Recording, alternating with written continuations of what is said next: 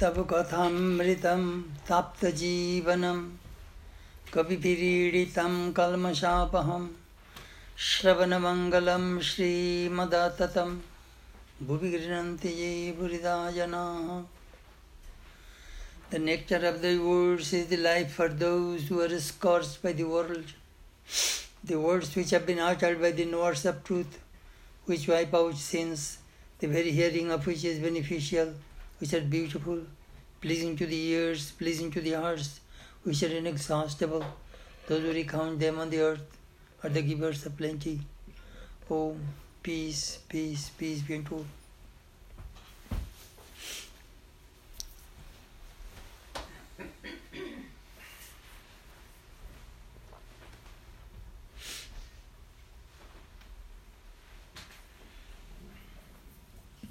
Tonight is our first satsang. I shall talk to you about Swami Vivekananda in California in 1900.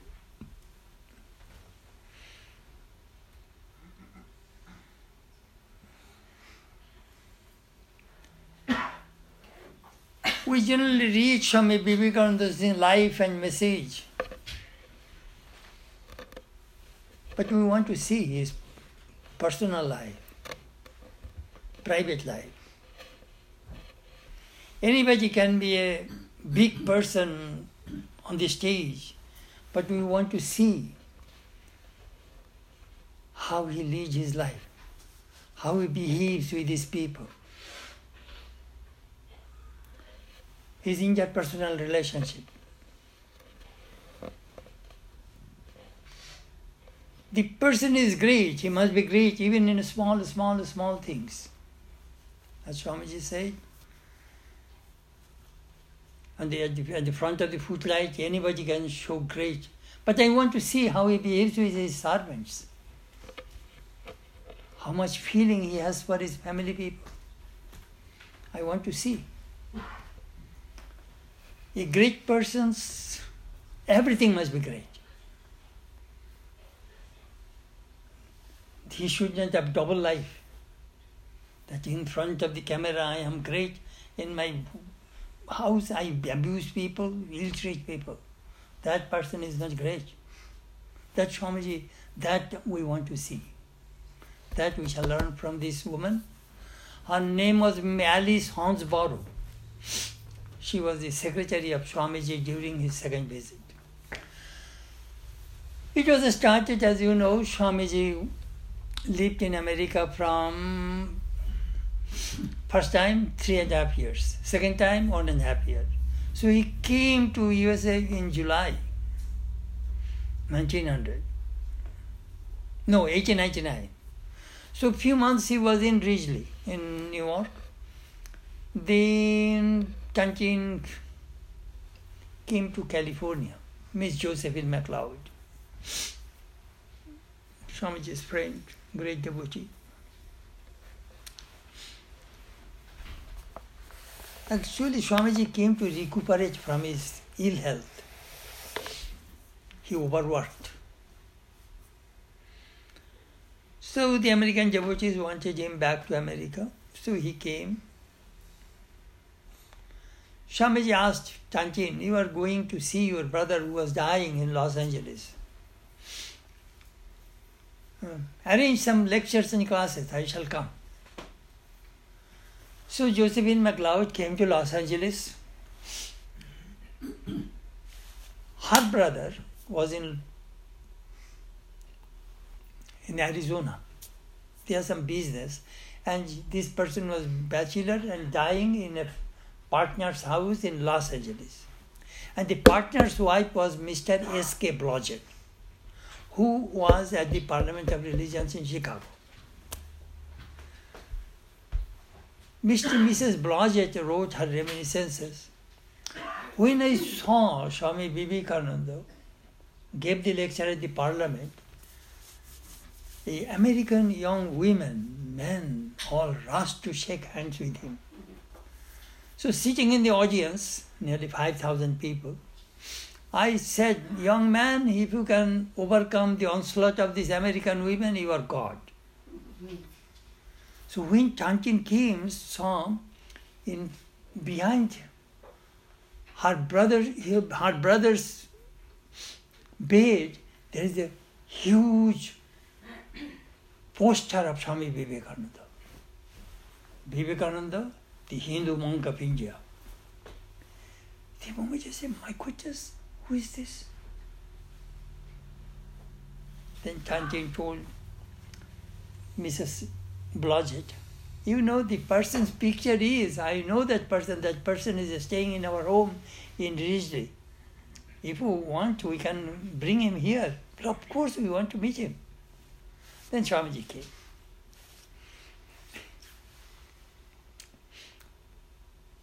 Swamiji came, I think it is in December.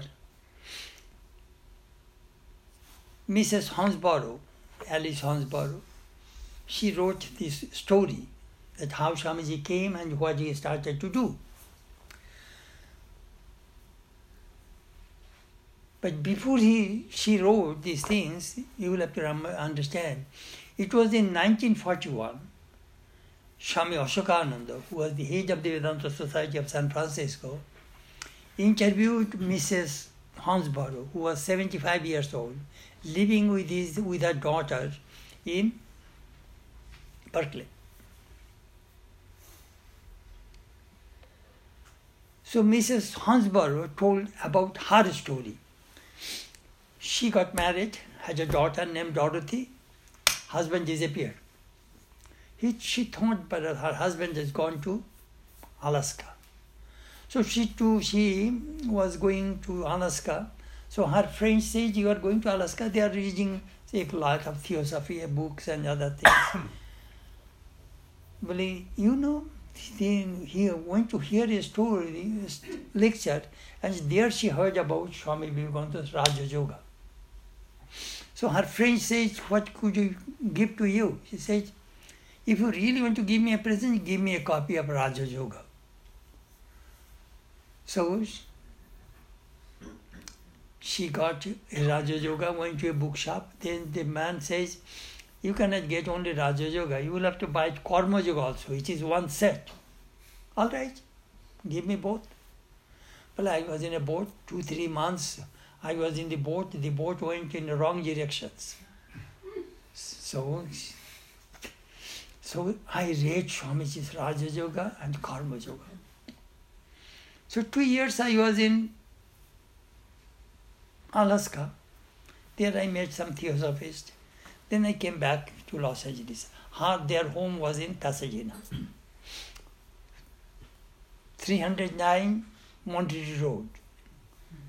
That is the Vivekananda house. We own the house now. Vedant Hollywood owns that house. It is a historical landmark. Anyhow,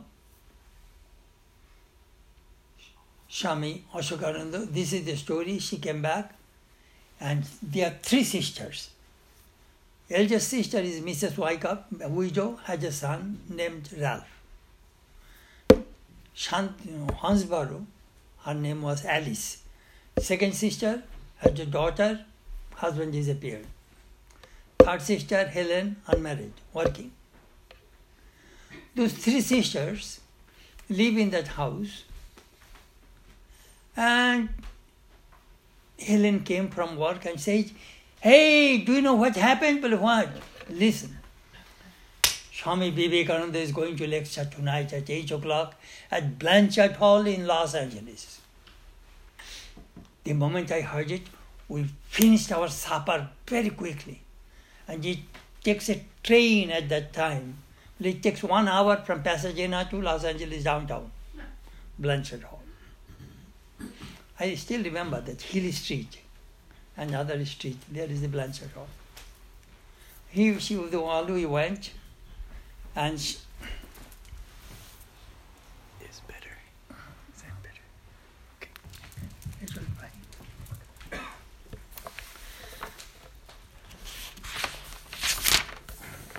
This is the picture, you know, is the poster. This poster when Swamiji was lecturing, after the overnight he became a celebrity, in the Calcutta, sorry, in Chicago, on the street, the posters are displayed. Swamiji became very famous. Huh? These posters on the streets of. One of the original now is in, in Berkeley Center. This is the Berkeley Center, the original.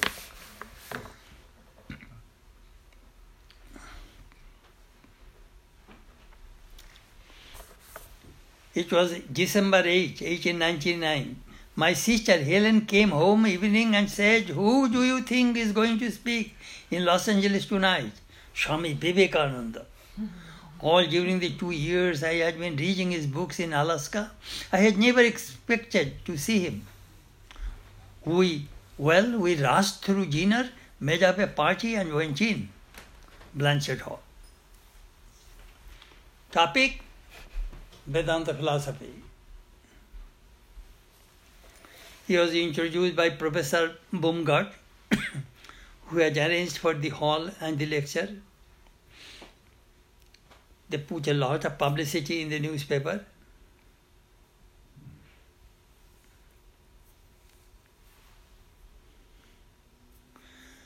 Mr. Baumgardt asked Swamiji, the lecture you gave in Brooklyn, that lecture I read, you will have to give the same lecture here. Swamiji gave the lecture, but you did not speak the same thing. Swamiji said, it is impossible for me. You see, Swamiji did not have any notes. He spoke extempore. So he says, every time I speak, I speak something different. I cannot speak the same thing as verbatim. It is not possible.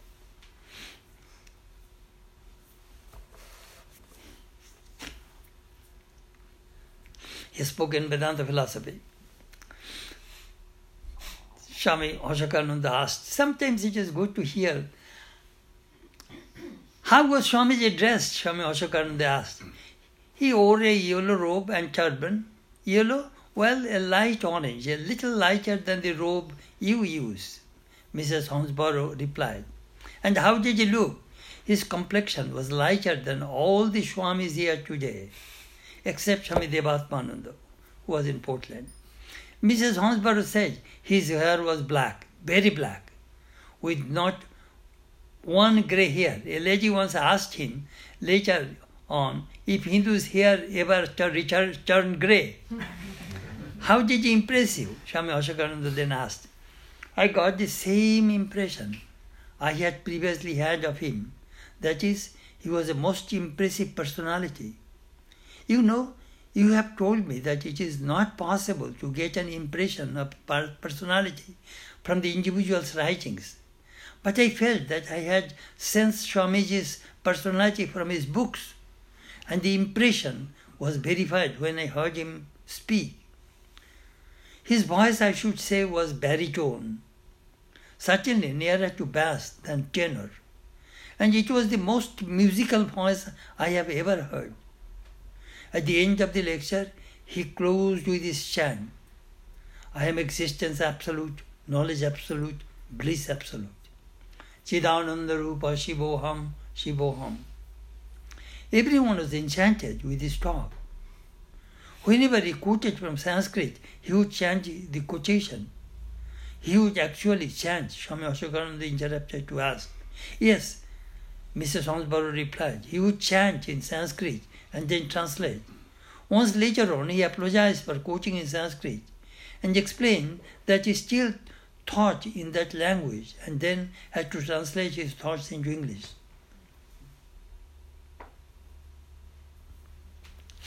We, we sisters are very excited. We went to the podium after the lecture and asked Professor Baumgardt, could I have an interview with him? Baumgardt says, really, you girls are interested? Yes, yes, we are interested with this man. We like to have an interview with him. Well, with that lady is her manager. They pointed out Mrs. Uh, Miss MacLeod. So they, they all these, these three sisters went to Miss MacLeod. We like to have an interview. Then she said, "All right, I shall give you a date."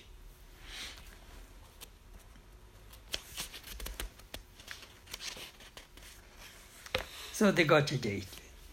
And what is the second lecture? Swami Ashokananda asked. His second lecture was on December 12, 1899, was also arranged by the Academy of Sciences. Miss Mrs. Hansbrough says, but this was one held in Congregational Church and was free, whereas tickets had been required for the first one. The subject was the building of the cosmos, and it was equally as enchanting as the first one. I still have a copy of it and often read it. You have a copy of that lecture? Swami Ashokand explained. Are you sure? Mrs. Hansbrough assured the Swami that she was. Whatever lecture Swamiji gave at that time in America, some people, you see at that time there is no microphone, there is no tape recorder. It's all stenographic way they used to record. So the st- stenograph, stenographers recorded those things and they printed and sent to Brahmavadin and Prabuddha Bharata for publication. You will have to understand, Swami Vivekananda start- started three magazines. Brahmavadin in 1895, Prabuddha Bharata 1896, 96 or 98, and Udbodhan 1899. He started three magazines.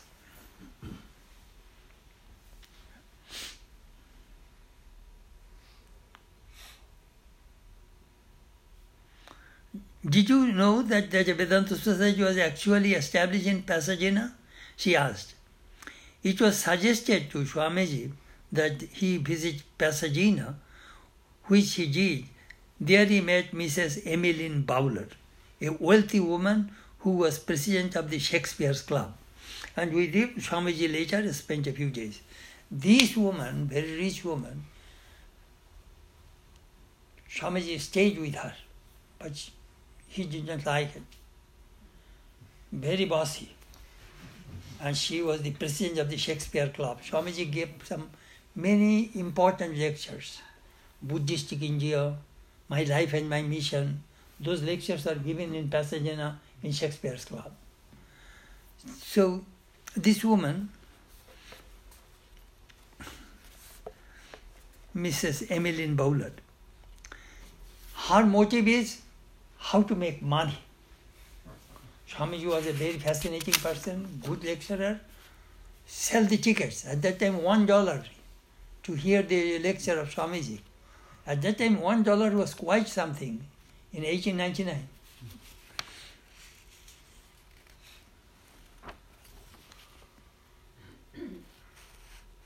Mrs. Hansbrough says, invariably he either phoned or wrote me wherever uh, he wanted to leave and any place. You know, I was thinking, 18, 1899, there was a telephone. Bell telephone started. Not the like phone, I think this kind of phone. telephone was there. I'm glad that that time there was no email or telephone or all these things. Otherwise, we would not get Swamiji's nearly over 800 lectures, 800 letters. Those letters are precious, precious. Beautiful, those lectures, letters of Swamiji. Very inspiring. They gave the picture of the phone of that time. Uh, it's a type you do like this. This is the telephone in 1899.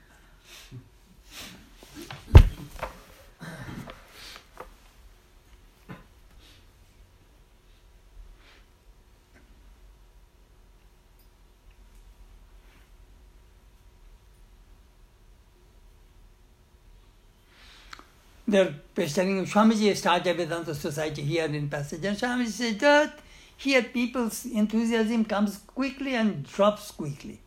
It does not work. Swamiji was not very interested. But always remember, Swami Vivekananda started two Vedanta societies in America. First, New York in 1894. Second, San Francisco in 1900.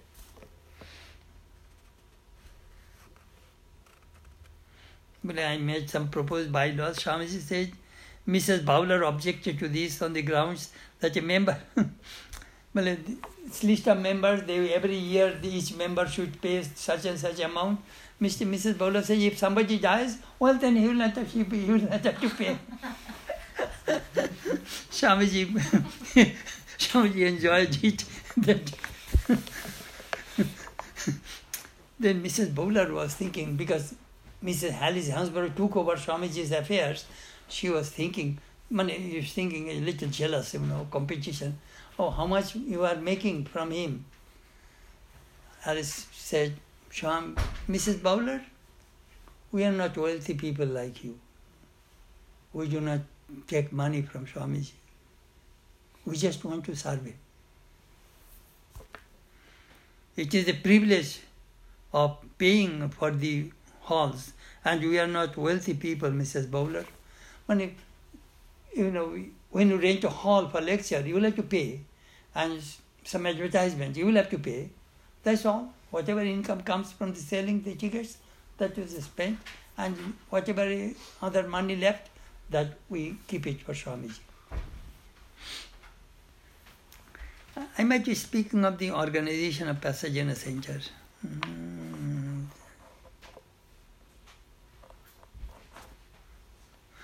Then interview. Miss MacLeod has arranged for us to call on him at Mrs. Blodgett's home. My, my sister Helen and I went in the morning. He was dressed to receive us in the long knee-length coat we see in the picture where he stands with Sister Lalita. That is the quote. That is how he is dressed.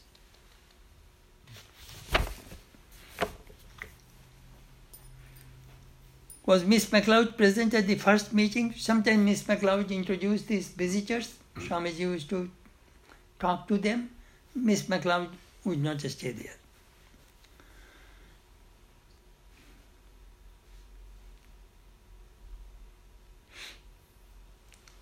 These two sisters, praise Swamiji, will you stay with us?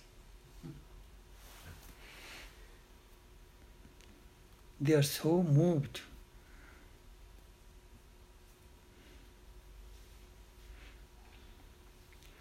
I can only describe myself as enchanted by him, Mrs. Hansbrough answered.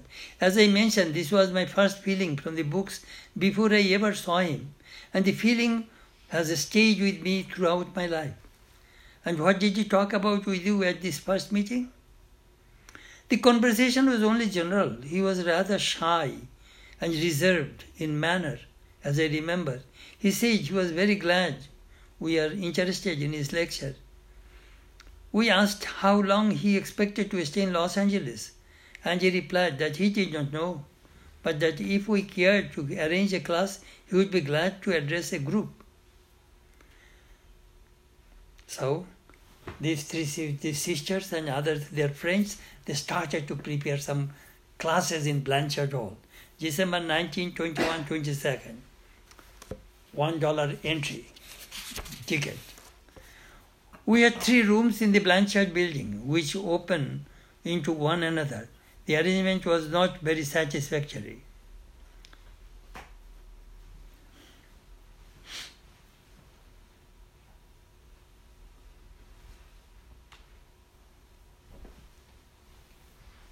We printed leaflets, we give some advertisement.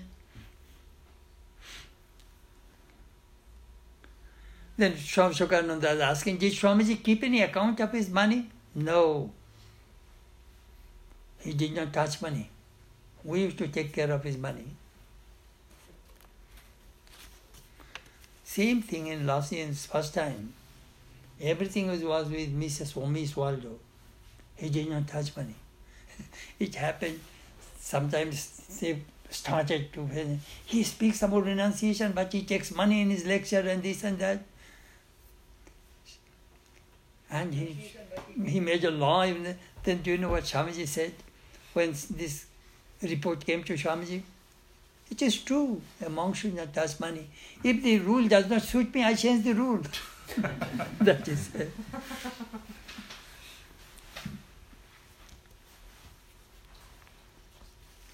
financial details.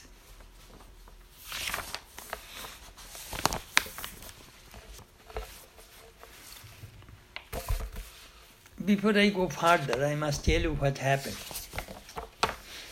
Why I got interested with these reminiscences. It was in 1970. I was in Mayavati, in the Himalayas. Mrs.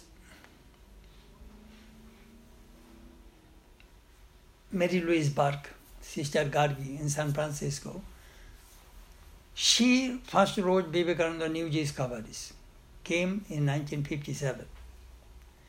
Then she prepared a big volume, Vivekananda in California. That manuscript was given to me to evaluate. So I took this manuscript to Mayavati, bridging. These reminiscences, some personal things of Swamiji, I copied from that manuscript. Then I told the authority under this title the book will not sell. The title must be changed. Or President of Swami Buddhanandaji said, then you come with me to Belur Math and present the case to the trustees. I told Maharaj, I am an ordinary monk, who cares for me? You go. You are a president, you go and talk. Tell my opinion. The title was changed. Then it was decided the book, Gargi's writings, will come in six volumes. Vivekananda in the West, New Discoveries. Volume 1, Volume 2, Volume 3, Volume 4, Volume 5, Volume 6. In six years, you know, that all the, each volume, each one year. In this way, now the book is in circulation, anyhow. So I was very much impressed. I wanted to know Swamiji's personal life. Really, if you really want to know somebody, you want to go in his personal life. So what happened when I came to America in 1971, I asked Swami Prabodhanandaji, because there Gargi mentioned about this interview, which was taken by Swami Ashokananda and Swami Chidrupananda. At that time his name was A.T. Clifton in 1941. He recorded 84 pages, cycle time. All thing was in the archives in San Francisco. It was all under Gargi, Mrs. Uh, Mrs. Our Mary Louise Burke. She did not give to me. So after her passing away, I asked Prabhu Prabodhanandaji, could you give the man this thing to me? He gave. Then I asked our secretary, ex-secretary, she's a beautiful typist, to type the whole thing again. Then I read, and several people we edited and rearranged the whole interview. Then it came in six issues on the Prabuddha Bharata. Uh, February 2007 to July 2007. I'm telling you, it is all 2007 Prabuddha Bharata. So it came serial in six, six parts, that 84 pages. And then I translated it into Bengali. So that is the background of this. It was hid because do you know what? Gargi took some small, small portions. He did not take, use the whole thing. Here you will find the whole thing. These reminiscences of Mr. Sonsbaro. That I wanted to tell you.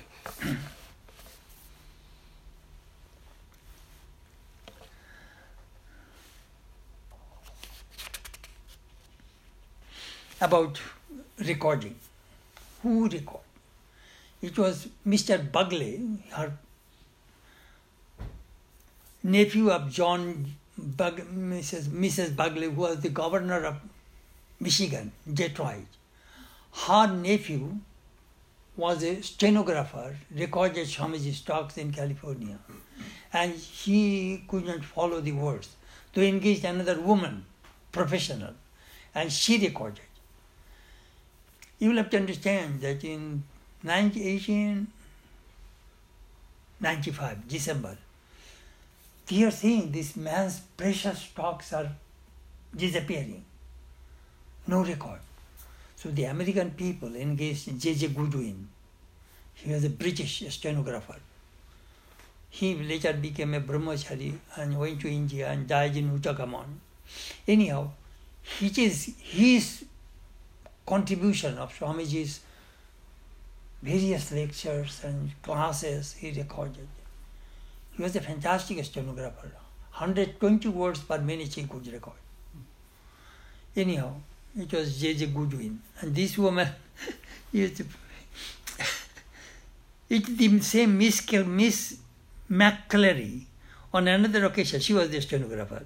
Asked Swamiji, if it true that Hindu mothers threw away threw their babies into the Ganges because they did not want them? He answered, Yes, madam, but I was one who escaped. After a moment, he added, Nowadays, all the babies are born of men. Many, all the girls are sent in the crocodiles, you know. Clary then realized her own stupidity and hid her, herself behind her chair. Swamiji said, I don't blame you.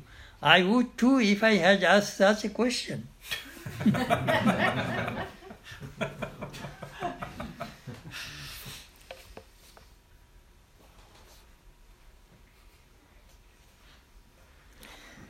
Oh, Swamiji has to face various things. In connection with the work, I always saw him before and after the lecture and classes. During questions, after one of the classes, Mr. Burnsby asked Swamiji what difference there was between a cabbage and a man, if all things are one. It is a Vedantic concept. Everything is Brahman. So what is the difference between a human body and a cabbage? Do you know what Swamiji's answer? Swamiji could be sharp on occasion. His answer was, stick a knife into your leg and you will see, you will see the line of demarcation. Just punch it. Do you know what does it mean? If you have that experience, you will completely transcend the body idea. You will never feel that you have a body. You are the Atman. Body is dead, doesn't ancient matter. Took the knife and punched it on your leg. That's Swamiji said. Funny. On another occasion, a woman asked, Who supported all the monks in India? The women, Madam. Swamiji replied, The same as in your country. Here, who supports the monk, all these things? Women. Swamiji noticed it in America at that time. Education, religion, culture managed by women of the society. Men earn money and do politics. Men are meant for politics and making money. Women, culture, education, religion, that is in the hands of the American women. But now change, you know.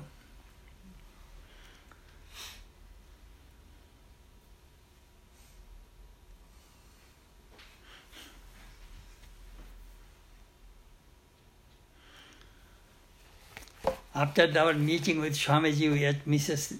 Blodgett, I told my sister, Do you know, I think Swami Vivekananda wants to come to visit us. My sister thought I was crazy. However, I defended my thought by pointing out that the Swami was not well and that he might find our home restful. We are then living at 309 Monterey Road in Lincoln Park, which is now called South Pasadena in a rented house.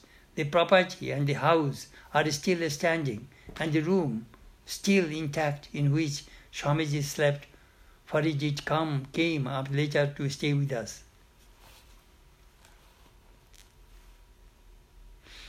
He was not well. Did he look unwell? Would anyone know from his appearance that he was ill? Oh no, Mrs. Hansbrough told him.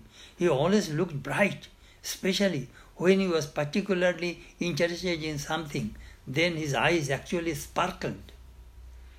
When he declined my invitation to visit us, he was very gracious. I had explained that our home was very unpretentious, but that we would be very happy to have you with us. He smiled and said, I do not need luxury, and explained that he was comfortably situated at Mrs. Blodgett's. Later on in late December, I asked him to come for Sanjay dinner during Christmas Eve. He readily accepted. Then he and Mrs. Mrs. Miss, Miss MacLeod came for dinner and we fed him.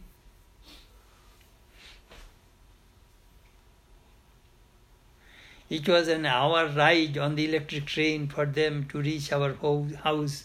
The train stopped just at the corner, and then they had only a few steps to our home, to our door. Then I can see that Swamiji waiting in front of our door, but I can visualize. You know, if you really meet a great person in your life, even for a few seconds, that will penetrate in your heart forever. You will never forget it.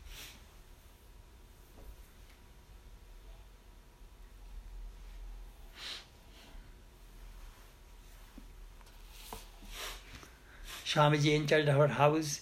He moved around. Those who have seen Pasadena house, there was no in living room in the down- downstairs and, and the bedrooms in the upstairs. Kitchen downstairs. I remember when I first came, I wanted a retreat first of January in Swamiji's house. So all brahmacharis and some young boys the three boys used to live in Swamiji's house. Those who do not want to go to Vietnam War, they took refuge in Vedanta. so three boys are there.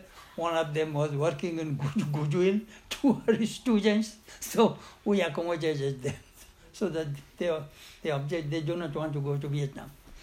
So I said, First January retreat. Early in the morning at six o'clock, we went to see the Rose Bowl parade. They told me, Swami, if you go to parade two, three days before, you will have to camp there if you want to go see the parade. Uncle, we are village people, we know how to say do it. we, ju- we just went just before the before the parade starts from Rose Bowl, you know, Colorado Boulevard, it goes four, five miles. We went there through dashing, pushing, we just we are village people. and I saw some people with their change on the sidewalk, you know, two, three, one or two nights earlier, they are occupying the best place to see. If you want to see, don't go toward the end, in the very beginning. Then, then all they have energy and they will show all their feats, you know. Anyhow, we after seeing the show, that we came to Swamiji's house, then our boys wanted to see the football. It's American football, first of January. and thought four o'clock there will be meditation, reading, and I was the cook. I used to make khichdi and some other things I used to cook, and they they would bring some cake. It's a big function, first of January. I started that one. Maharaj was very happy. Boys are all excited. Then the nuns complain, Swami, you take only the monks, not the nuns. Maybe another day. Anyhow, that is Swamiji's house.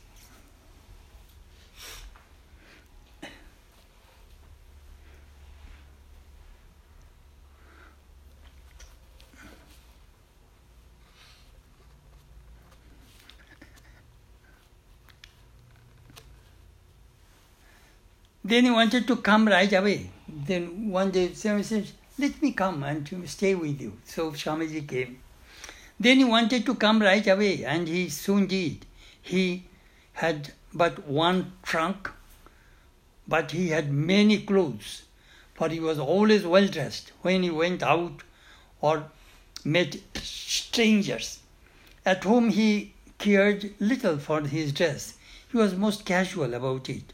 Once, while my nephew Ralph was blacking his shoes, he remarked, You know, Ralph, this fine lady business is a nuisance. He knew that what was expected of him in public. When Mrs. Bowler had invited him to speak at, in Pasadena, he had specifically asked that he wear his turban. Do you have to wear the turban? I asked him. For by that time he had given it up. Don't you understand? He said, She wants the whole show.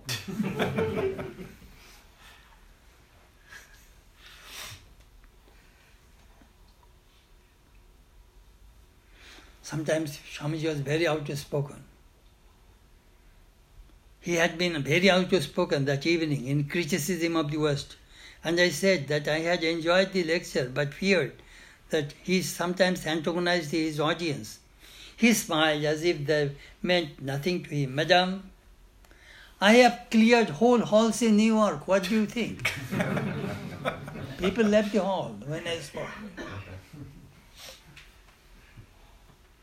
Let me tell you a story behind this hall.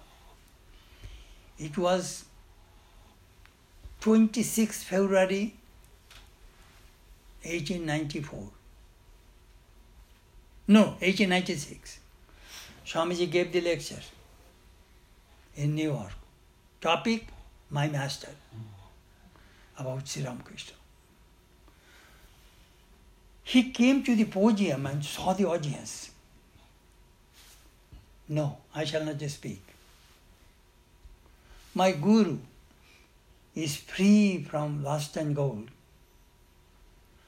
These people have only desires, materialists. My lecture will not reach them.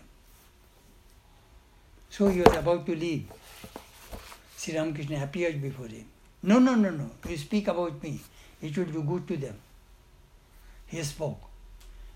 Hmm, Maybe, one and a half to two hours. It is a long lecture. Same lecture Swamiji gave in Wimbledon in, New, in, in, in England. The two lectures they combined and made that lecture which you see in the Complete Works Volume 4. What happened? Swamiji pounded on Western materialism and talked about renunciation and purity. Later on, that portion was omitted.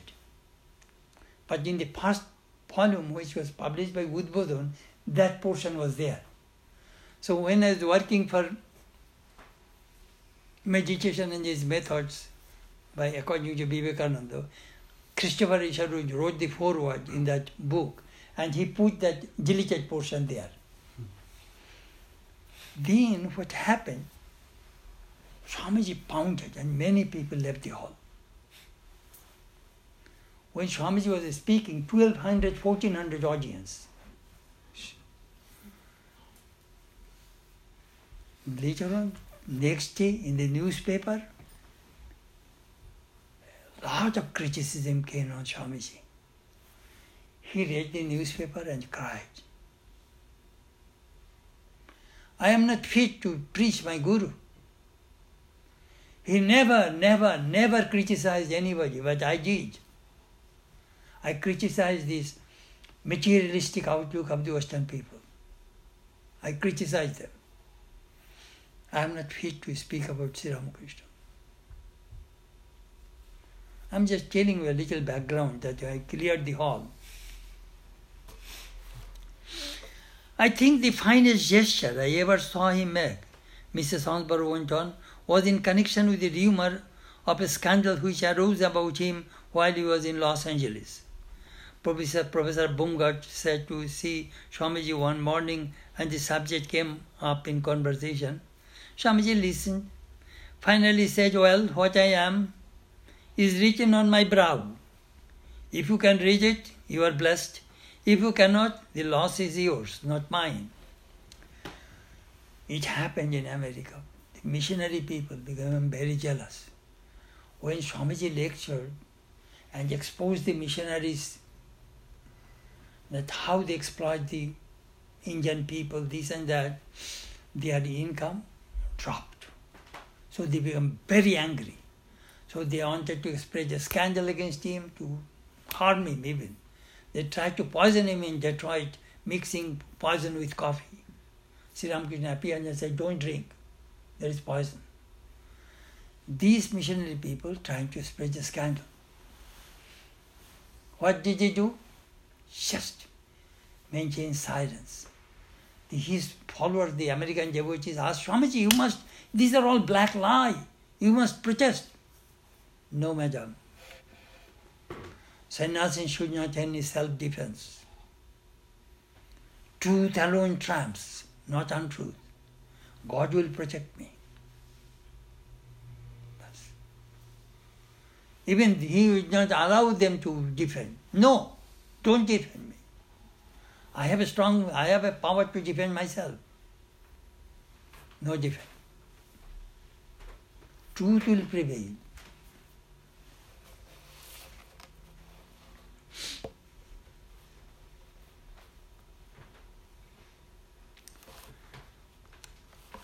Next, one of the famous lectures of Swamiji was in Christ the Messenger in Los Angeles. She was talking about. It was at Pine Halls. Mrs. Hansbrough told me. We had moved from the chapel in the Home of Truth because Swamiji did not feel free to speak critically of metaphysical ideas from their platform. The original title of that lecture, you know, was The Message of Christ to the World. It was changed of changed of changed after it was sent to India.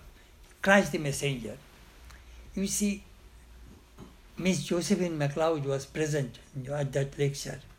But when Swamiji was lecturing, I saw a halo behind his head. It was a very powerful lecture. It is in Complete Course, Volume 4.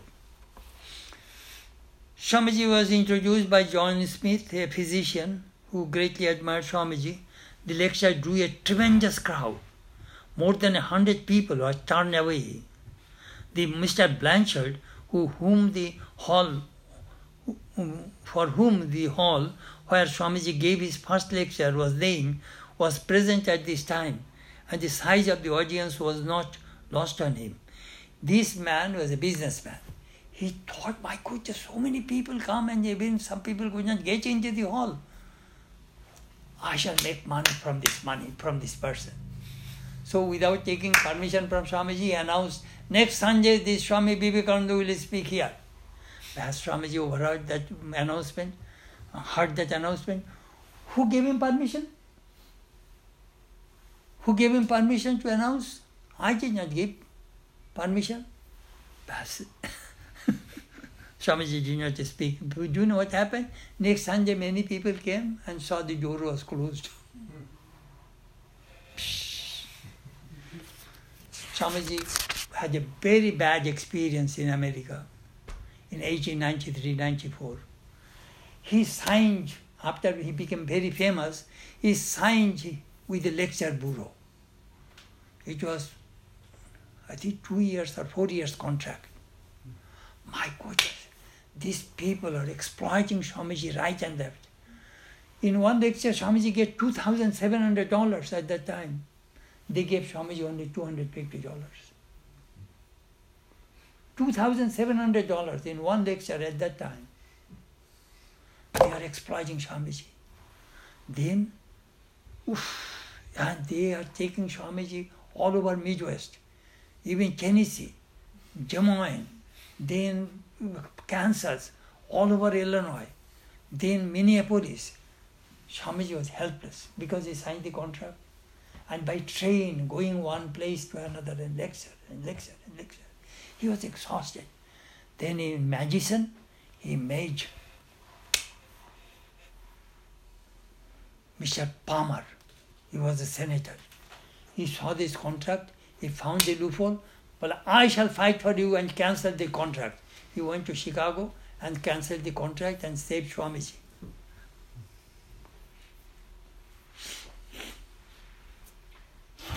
Oof. Some people wanted to exploit. You see?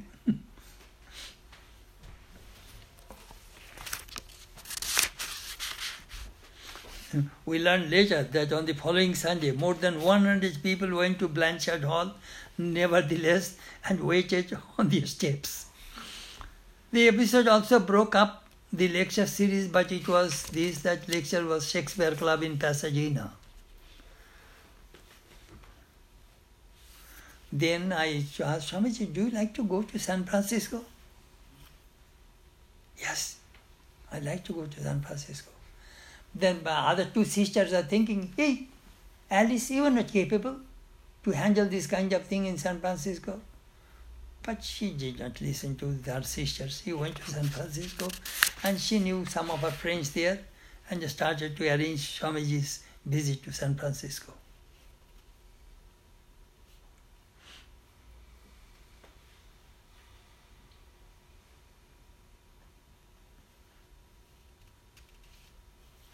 Swamiji was telling her. I was taken a little by surprise as I had more or less abundantly thought why I would go, I could go if you wanted me to. I answered. He seemed to have sensed that I had been discouraged from the plan by my sister's opposition. When once you considered an action, Swamiji said, do not let anything dissuade you. Consult your heart, not others, and then follow his dictates.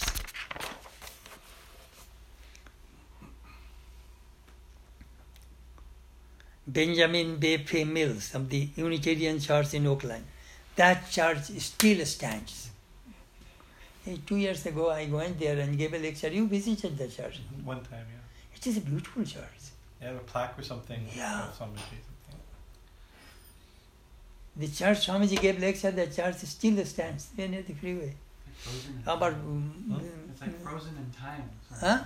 It's like fro- it's frozen in time. Yeah. It feels like you're walking in. Shh, beautiful. Unchanged, yeah, from that.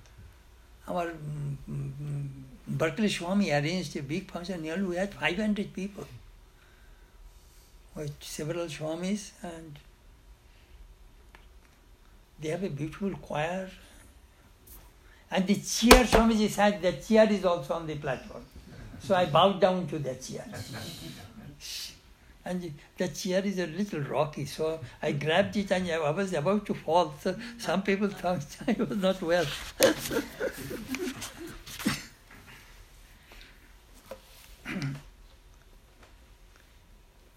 Swamiji's first lecture in Unitarian Church. No, no, not first lecture. Swamiji's first. He gave his first lecture in San Francisco on February 23rd, 1900, at Golden, Golden Gate Hall on the ideal of universal religion. That's a beautiful lecture. Speaking of San Francisco reminds me of a remark he made to me one evening after one of his lectures here. You have heard that Christ said, My words are spirit and they are life. He pointed his finger at me and declared, So are my words spirit and fire, and they will burn their way into your brain, and you will never get away from them. It was now late in the evening. The talk turned to Swamiji actually coming to San Francisco. Sunday, March 23rd, 1941. These are, these are the recordings.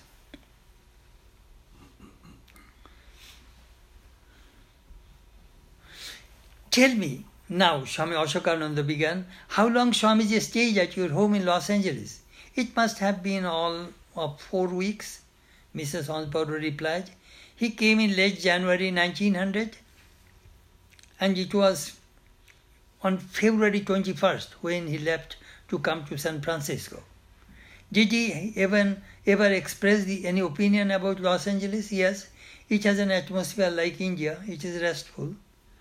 And did you have many conversations with him while he was in your home? The Swami asked. Oh yes, usually there in the evening, every night, we would sit after dinner was over, and he would talk on many subjects: philosophy, science, and national development. You mean development of the United States? The Swami, put, Swami Putin? Yes, Mrs. Hansbrough answered. He was very much interested in all phases of our national life. But he did not like to see the great concentration of material affairs. Swamiji said that our civilization would fall within 50 years if we did not spiritualize it. That Swamiji said in India. Europe is now on the edge of a volcano. If it does not change its move toward spirituality, it will there will be disaster. What happened? Two World War Two. World War First, World War Second. That came over Europe. That is Swamiji's forecast. The whole society will be destroyed. War, war.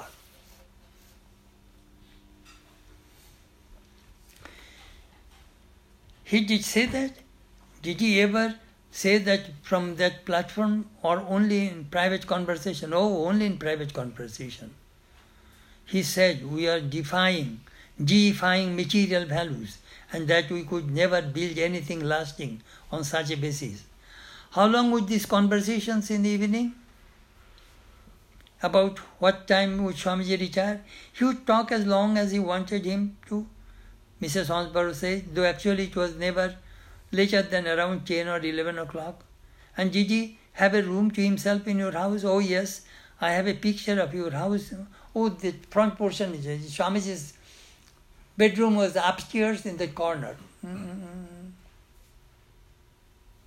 Southeast corner. There we used to meditate. And in that room there is a footprint of Swamiji was there. When he died, that footprint was taken. That is there. It is very small room. That house is small.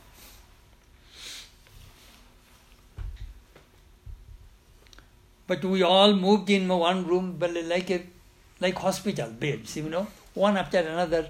All the sisters and all ladies will sleep one after another in one room. And we want Swamiji have a separate room.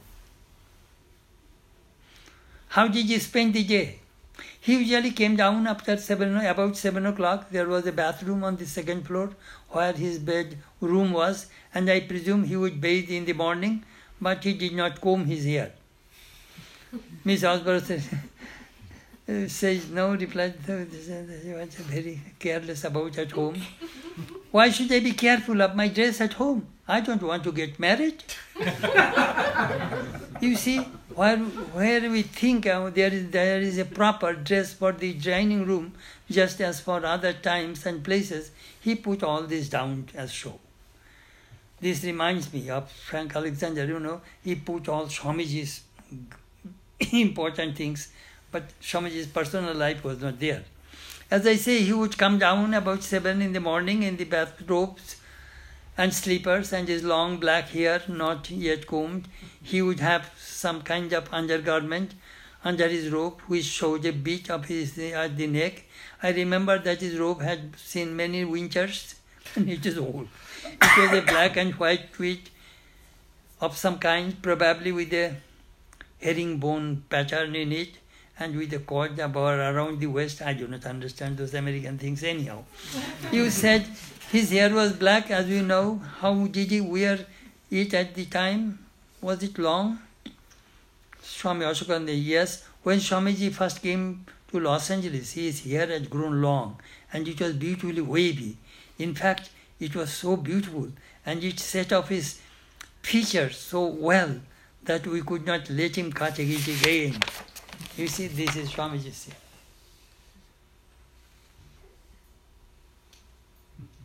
He looks like a prince. Long hair and middle parted, flowing, flowing hair. This picture was taken in San Francisco. So you are responsible for the long hair. Swami Ashokananda explained, half jokingly. And you liked it because it was beautiful. Mrs. Hansbrough smiled assent.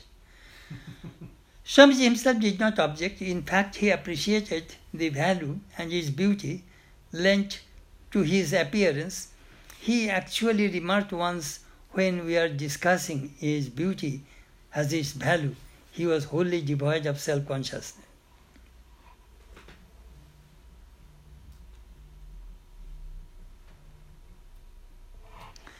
Let me tell you what happened. Swamiji returned December 1900, Balloon Mart from America. He came to Bombay, then by train came to Calcutta. Next morning he called the barber, shaved the head. Hmm. And the barber took all the, this, this long hair, want to dump it.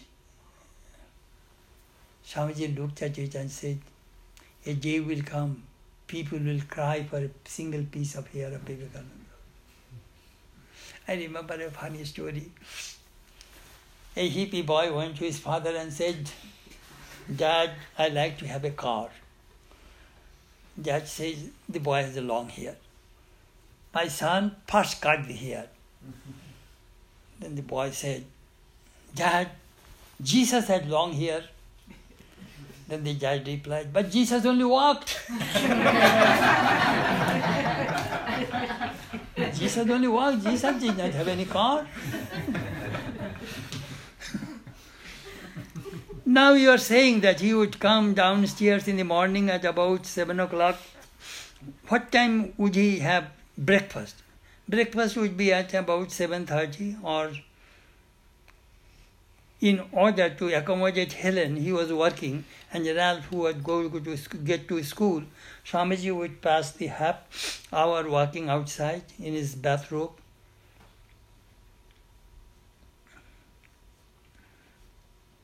What is the breakfast menu? He always had fruit, usually an orange or grapefruit, and he liked poached eggs. He would have toast and coffee usually. Gigi likes coffee with cream. Yes, he took cream and uh, I think he took sugar also. And how big is the breakfast would he eat? Swamiji was a moderate eater. Usually he took two eggs, two pieces of toast, one and two cups of coffee. Once I offered him a third cup of coffee. At first he declined, but when I asked him, he finally yielded and said, All right, women's business is to tempt men.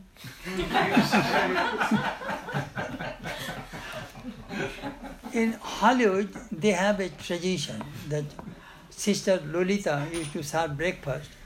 In Hollywood, there will be fruit juice, a little cereal, two pieces of toast, two fried eggs, coffee, two cups, and cigarette.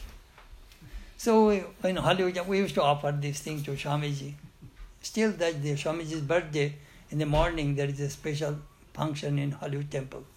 So, so you have to burn the cigarette and hold for of Swamiji like this, as if Swamiji is smoking, mm-hmm. and devotees bring all kinds of cigarettes, various best kinds of cigarettes, heaps of cigarettes.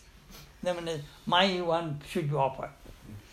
So one nun, I remember, asked Swamiji, they came to me and said, Swami, could I have a little cigarette prasad? I said, yes, yes, I can give you cigarette prasad on condition. You will have to meditate whole night. then I shall give you one pack cigarette. I shall remember, forget the cigarette prasad.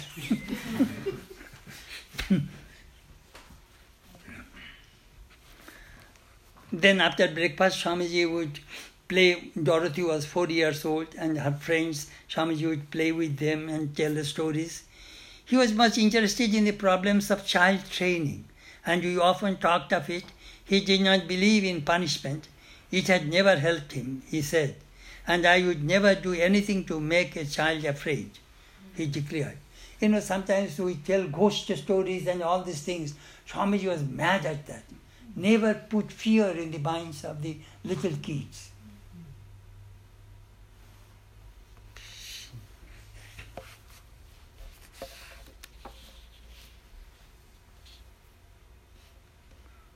I would never do anything to make a child afraid, he declared.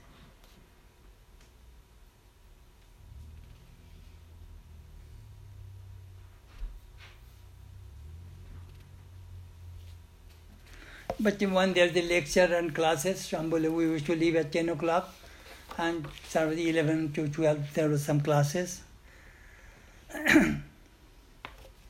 and he used to dress as up to this tonight. So I covered three months, three issues of Prabhupada Our next satsang will be coming Friday instead of Saturday at 8 o'clock because Saturday I shall go to Portland, Oregon. I shall go Saturday morning, I shall be back Sunday evening. Sorry, can I ask a question? Just, Sister Lalita, was she in this house? or she, Yeah. She was one of the daughters of this house. Yeah, she is the elder sister. Mm-hmm. Lalita, Mrs. Wyckoff, is the elder sister. Alice Hansbrough, Shanti, Mhm. is the second sister. And third sister is Helen. Mm-hmm. These three sisters. So there's some story where like she touched Swamiji and had some ex- something. I was That, that will come next oh, year. Okay, I won't worry on it. I've been thinking about the whole day. But you know, uh, sometimes we give a lecture about Swamiji, but we want to see that how he ate, how he slept, what in the breakfast, what is in lunch, and asleep. We want to see his personal life. That is, that we can feel it. You see, the person you want to love You want to love somebody, you must know his ins and outs, his everything. Then you will feel close connection. I sometimes always say that if you want to love, you must know that person. And how can you know? You will have to live with that person. Well, how can I live with Swamiji? Through meditation. This, this woman sought Swamiji, and Swamiji penetrates into her mind forever. Forever, Swamiji penetrates into her mind. She will, she will never, never, never forget Swamiji. Two, it comes from the when the, when the working plane, you know, when, when we live together.